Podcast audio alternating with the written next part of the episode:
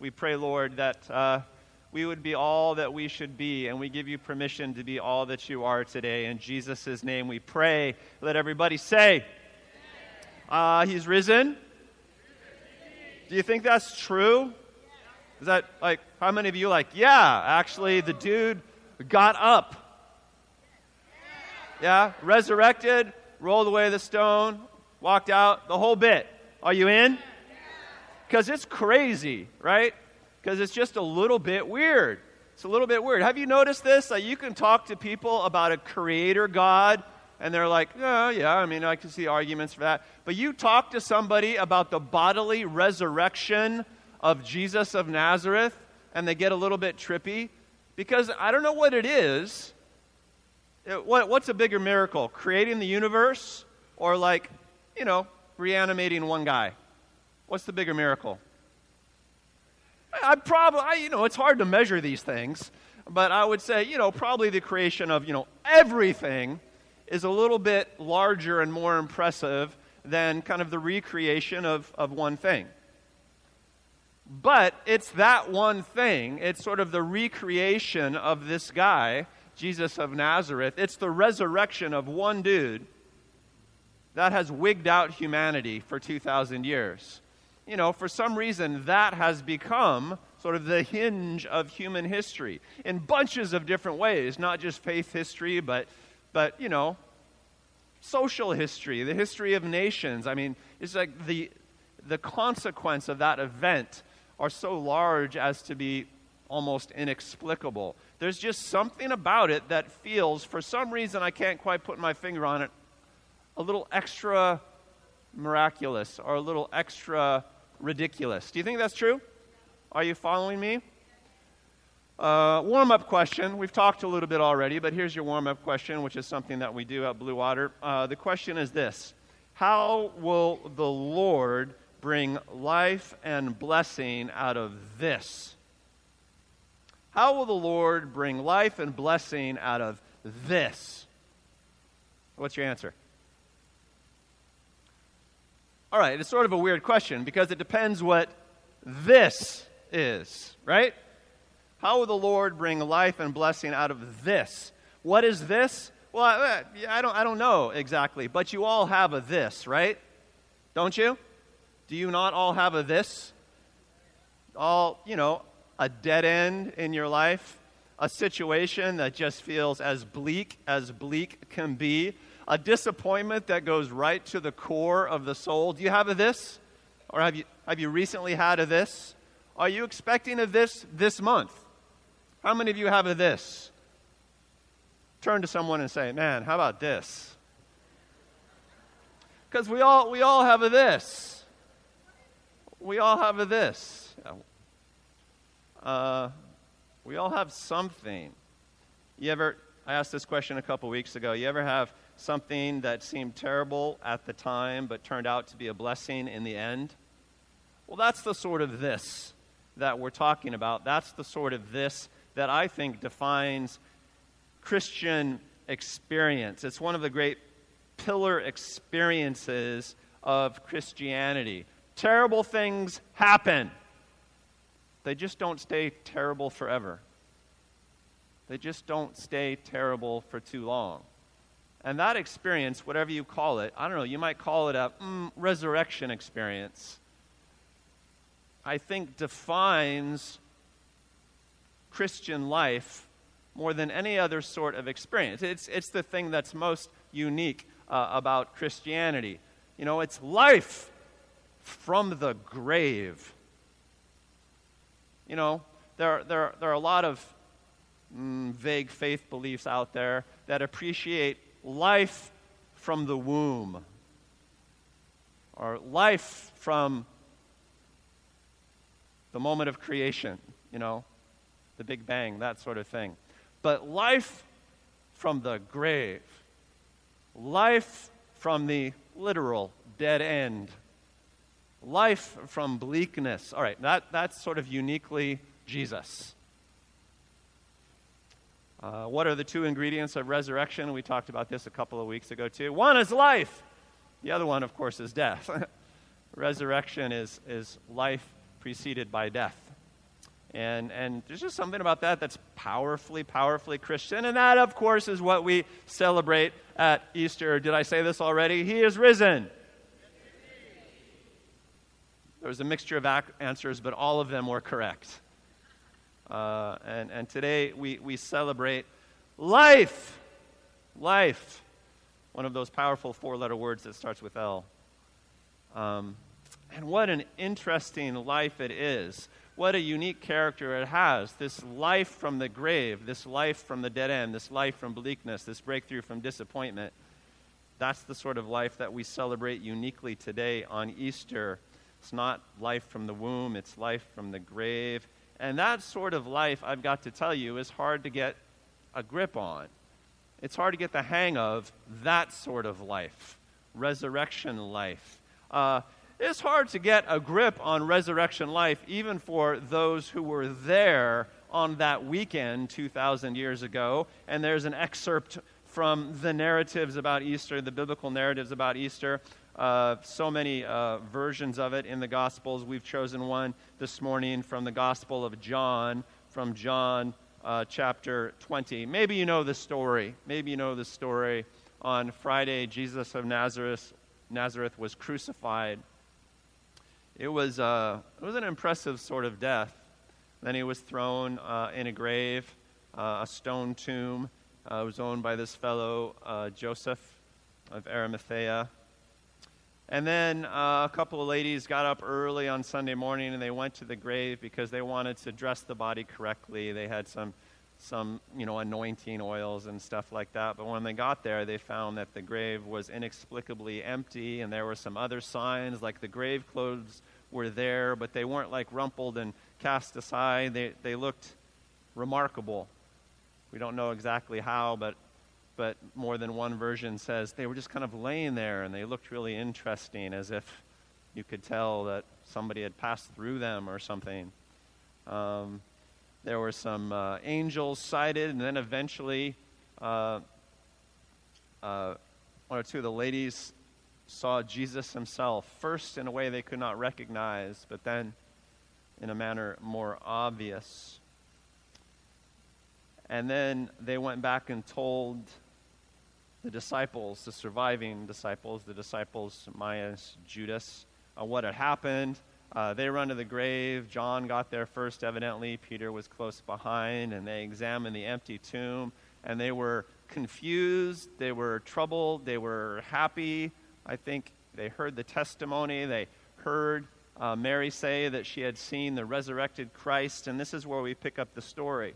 On the evening of that first day of the week, when the disciples were together with the doors locked for fear of the Jewish leaders, Jesus came and stood among them and said, Peace be with you.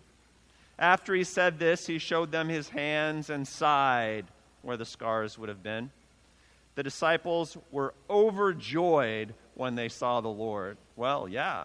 Skipping down a few lines. Now, Thomas, also known as Didymus, uh, Didymus means twin as does Thomas, actually. Maybe this guy uh, had a twin or looked an awful like, lot like someone.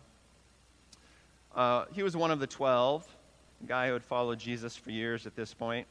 But he was not with the disciples when Jesus came. So the other disciples told him, We have seen the Lord. But he said to them, Unless I see the nail marks in his hands, and put my finger where the nails were, and put my hands into his side, I will not believe. A week later, his disciples were in the house again. I don't know if they're still hiding there or what, but a whole week passes in this story. And this time, Thomas was with them. Though the doors were locked, Jesus came and stood among them and said, Peace be with you. Then he said to Thomas, All right, put your finger here, see my hands, reach out your hand and put it into my side. Stop doubting and believe. Thomas said to him, My Lord and my God. Total surrender, theological insight, the whole bit. Then Jesus told him, Because you have seen me, you have believed. But blessed are those who have not seen and yet have believed.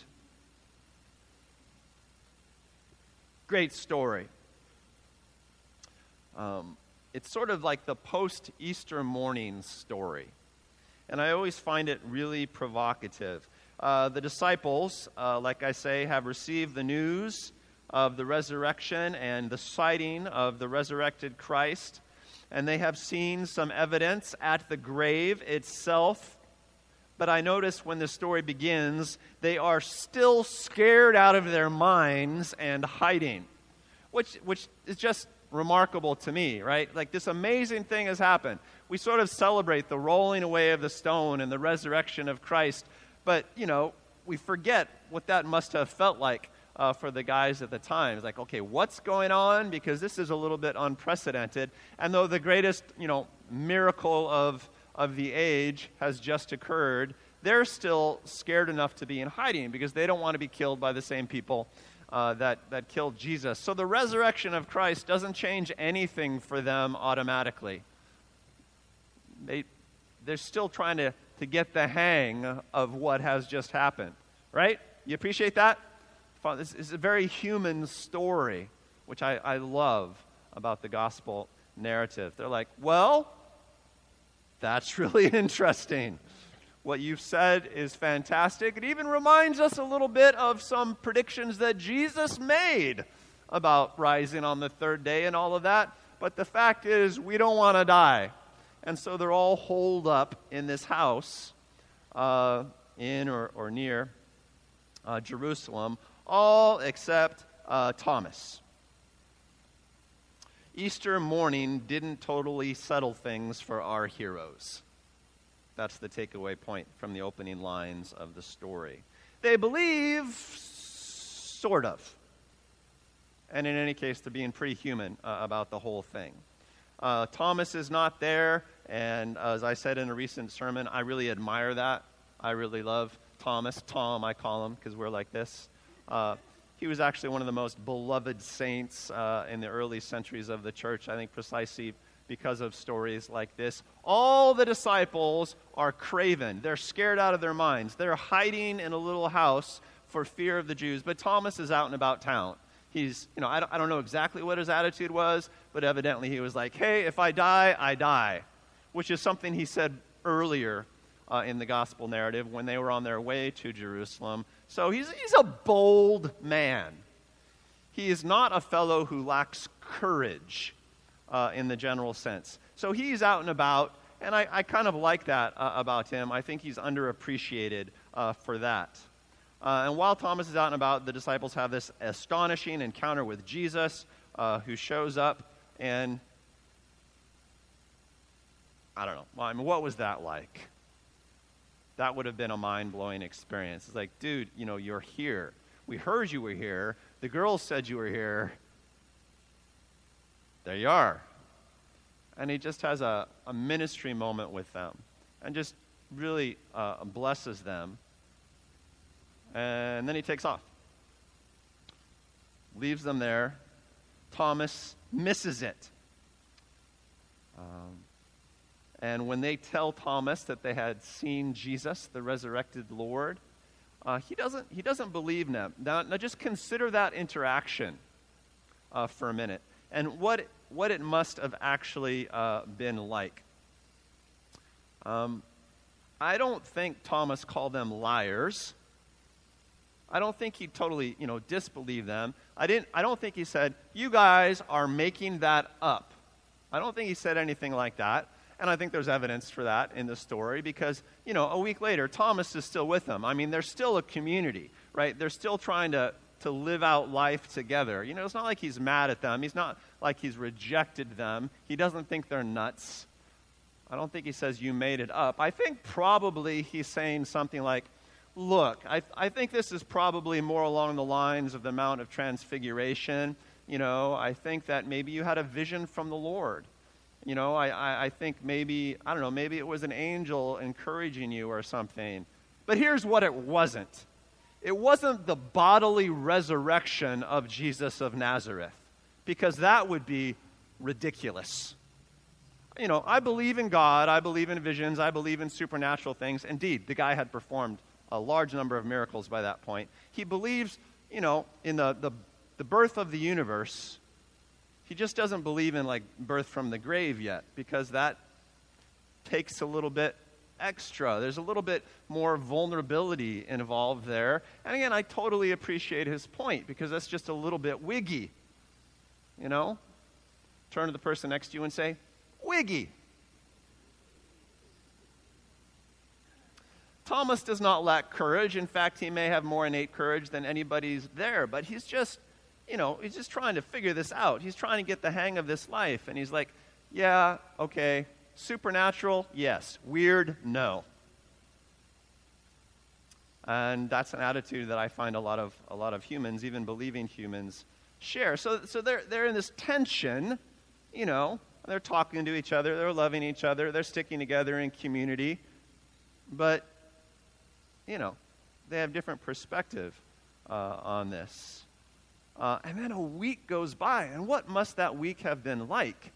Uh, I just I, I would have loved to live that week almost more than I would have loved to live the preceding weekend. Uh, it would have been so fascinating. The question would have been if Jesus is indeed alive, where is he? You know, what's he doing? Exactly what are we supposed to be doing? Are, uh, they, they're still hunting for us. We could die any day. You know, it's, it's a crazy week. It's just been hard to kind of get the hang of what life was supposed to be like post Easter because nothing was given and nothing was normal. You know, and they had occasion to think, well, maybe Thomas is right. Maybe we had a vision, you know, maybe he's not like bodily here, and what's the difference anyway? I mean, you kind of appreciate what must have been going through their little fisherman heads. It's just a fascinating experience you know? And, and I can hear Thomas saying, you know, look, I get it. You know, God is encouraging you. I encouraging you guys too because you're scared. But let's be realistic. Let's be brave, but let's be realistic. Let's let's tamper down. You know, what can we actually expect from this life? I get it. I get the conversation. Um, then Jesus shows up again in the story. A week later, comes back to the house and expands Thomas's worldview in a little interaction uh, that makes Thomas infamous as doubting Thomas, um, but I think is, is indeed uh, full of grace. And Jesus' visit here with the guys and with Thomas would become a pattern, evidently. We're told in later accounts and in the opening of the book of Acts that Jesus would periodically visit uh, them and uh, a bunch of other people. He appeared to hundreds of people, actually, in the next 40 days, we are told in the biblical account, as those people figured out what it meant to serve a resurrected Lord. Not just a living Lord, but a re living Lord. What they tried to figure out what it meant to have life from the grave uh, in a way that meant interesting things. We get to see them figure out what it means uh, to live a life of faith that consistently meets dead ends and disappointments and setbacks. All those guys in the room, save one, would go on to meet death by execution, for instance.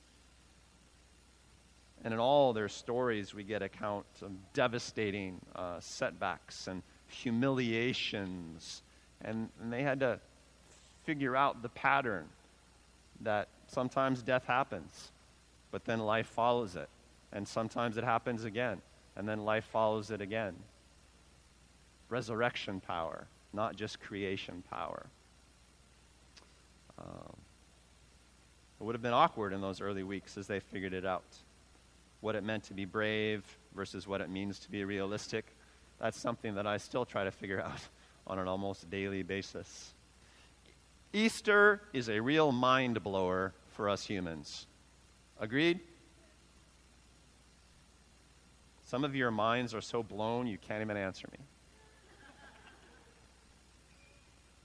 I think the end of this little passage is so provocative because Jesus says to Thomas, Oh, yeah, you believe now. Now that you've seen and you got a little bodily experience, see my scars and whatnot, you believe now that you've seen a bit more. But blessed are those who believe without seeing, he says, essentially. Because you have seen me, you have believed. Blessed are those who have not seen and yet have believed. Uh, which is great uh, for those of us who have not had an encounter with uh, the resurrected Jesus. Maybe some of you have. Uh, I know at least one story out there. Um, but, uh, but most of us have not, and it's nice to think of ourselves as blessed. But I find the statement counterintuitive. It's weird. What does it mean that you're blessed if you don't see? And exactly why is that a, a blessing? What does the word blessed mean, uh, by the way? What, what do you think? Throw out some definitions. Favor? Fa- favored? Yeah? Blessed. What? Grace. What's that? Extreme happiness. Happiness, joy. That's got to figure in there. Good. Encouragement Just filled with encouragement?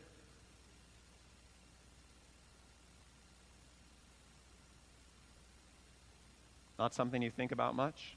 Everybody wants to be blessed, nobody knows what it means? Yeah, I'd go with something like joy, uh, prosperity, expansion, you know, something like that. Um, you can research the, the Greek word in the text. I think it's something like makarios. It means exactly the same as blessing does in English. It's just sort of good, man. It's like major goodness. Major goodness to you who believe uh, without seeing. Or as Jesus said, peace be to you. You know, it's peace. It's that sense of well being, of more than enough. Uh, I would think that if Jesus visited me today in bodily form, that would be a blessing. But here in this story, Jesus says, actually, you're more blessed if you can pull off belief without that happening. Why? Why is, is the question.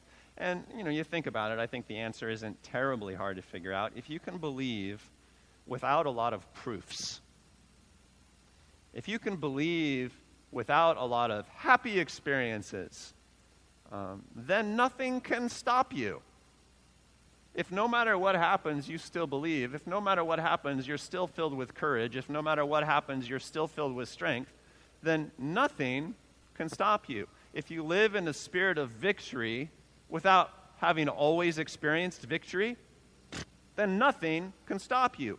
You truly are pieced out.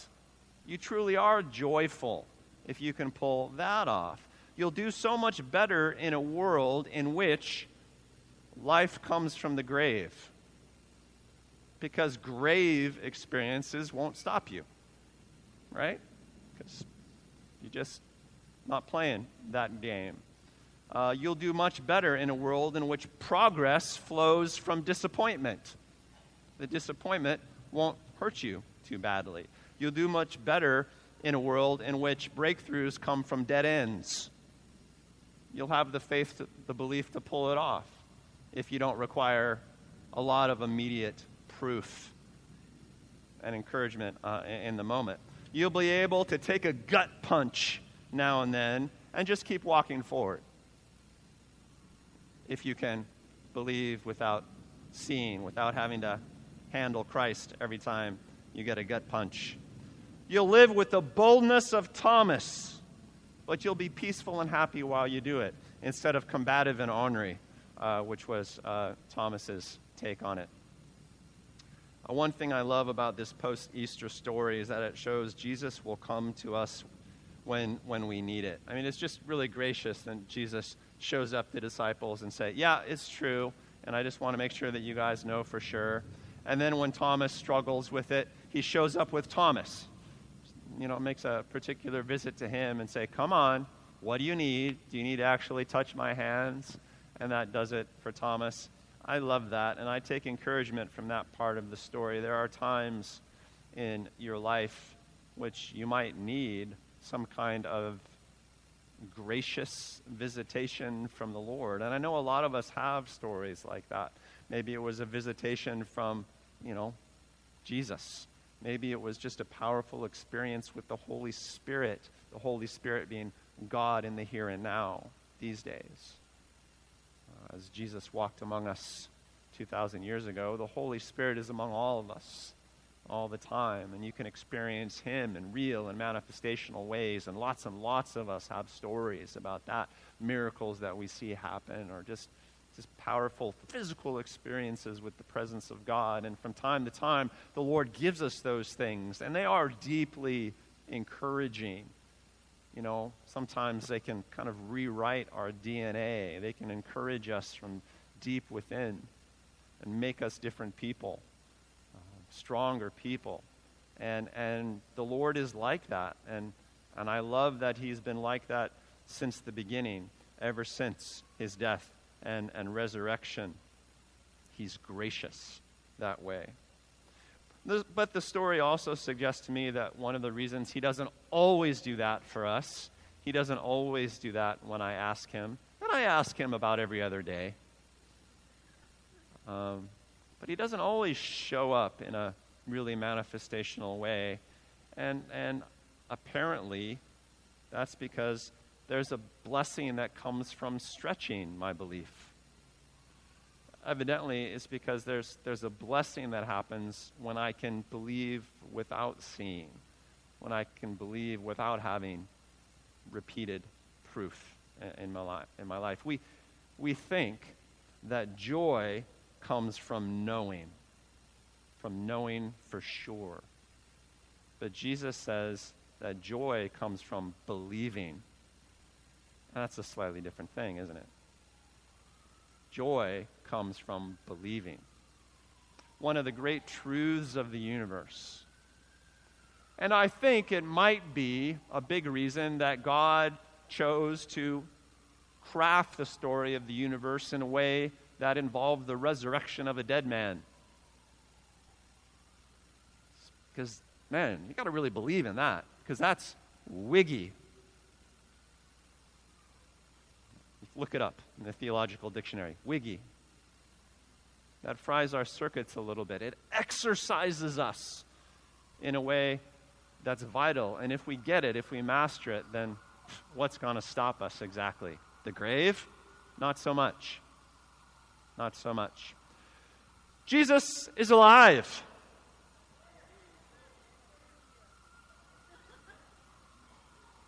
Jesus is alive? How can we know for sure? How can we know for sure? Well, I mean, actually, uh, I think there are some pretty convincing reasons to believe the story. If you were just going to ask me about it, rational reasons, you know, like evidence at a trial. Uh, these accounts, all these Bible accounts that have survived for so long, are filled with pretty convincing eyewitness accounts of, of what went down. And these accounts are remarkable in that they are not self aggrandizing to the people who wrote them. I mean, the disciples look like idiots in these stories, right? Thomas doesn't come off so well. You know, they did abandon him on the cross. If, if uh, Jesus' followers hatched a conspiracy to promote a Jesus sort of faith, you think they would have done it in a way that, I don't know, made them look impressive that encouraged people to follow them and to do what they say. Of course, it's nothing of the sort. So, as eyewitness accounts go, uh, they're compelling. And of course, there's also the fact that all of these guys went out and preached it and got killed for it and never flinched, which some pretty credible witnesses, uh, in my opinion. Uh, that's impressive. There's the inexplicable history of the church, how the Christian church grew from this experience and, and, and spread uh, around the world. Perhaps if you've been around for a long time, you've heard me talk about that history and how miraculous and what a testimony it is, as it is. I, I think that is an impressive proof right there. There are the convincing proofs of creation, you know, all this, the scientific stuff. We've talked about that sometime. The fact that that the universe seems to have had a beginning, had seems to have had a creation is just kind of mind blowing. There's the proof of the Bible itself. You know, that book that we call the Bible is a story that, that was told over 3,500 years by people who are radically separated by time and space and culture, and yet somehow organically they managed to produce a document that was astonishingly consistent and that not only predicts the life of Jesus of Nazareth, but fits the life of Jesus and the mission of Jesus really, really well. We've talked about that before. There are my own experiences with the power of the Holy Spirit, which I consider to be a vital testimony in my, in my life. And I know that many of you have experiences with the Holy Spirit of, well. You could, t- you could take all of those things and say, well, you know, there are a lot of reasons actually to believe in, in God. Lots. But to believe in a resurrected Christ is a little bit more pointed. You know, it is a little bit wiggier. It does exercise us a little bit, but I think there are great reasons for it. But none of those proofs will ever be perfect. I don't know what a perfect proof would be, frankly. And in any case, what God has done in the past, or what experiences we've had in our past, are never quite a guarantee of what we want Him to do in the future. right? Never quite a guarantee, never quite make us feel secure or safe enough in the end, we all have to make a decision whether to believe or not. And the vital skill of belief, as we've talked about recently, is deciding. It's like making a decision about how it is actually live, what it is that we're going to live according to.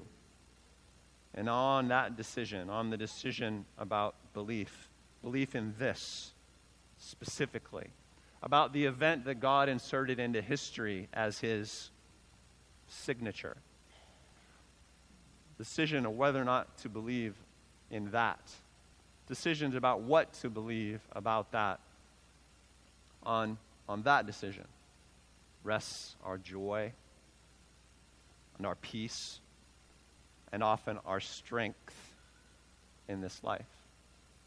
What we are celebrating today is that God has made accessible to us the sort of strength to just walk right through the grave.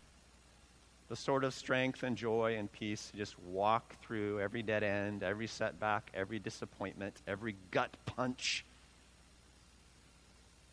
and just to keep on going, to keep on believing, to let our belief grow greater and greater and stronger and stronger. And I think a great celebration of Easter would be just to let our belief thrive today, to just let it go, and to experience what we are meant to experience as a result of it blessing, joy, prosperity, strength. Blessed are those who believe without having seen. And, and let us be among the blessed. Turn to somebody and say, Bless you. Jesus is risen.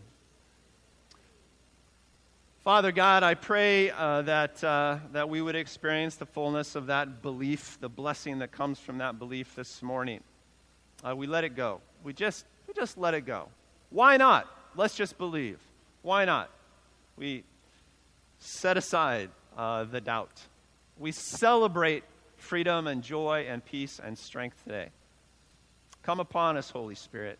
We don't need your proof, but we gleefully accept your fellowship. Celebrate with us. Express your joy over us. Give us the power to walk through whatever this is in life, whatever the dead end is, whatever the disappointment is, whatever the setback is, whatever the gut punch is, whatever this is. We choose life instead. We choose progress instead bigger and better than ever. In Jesus' name, everybody says, Amen.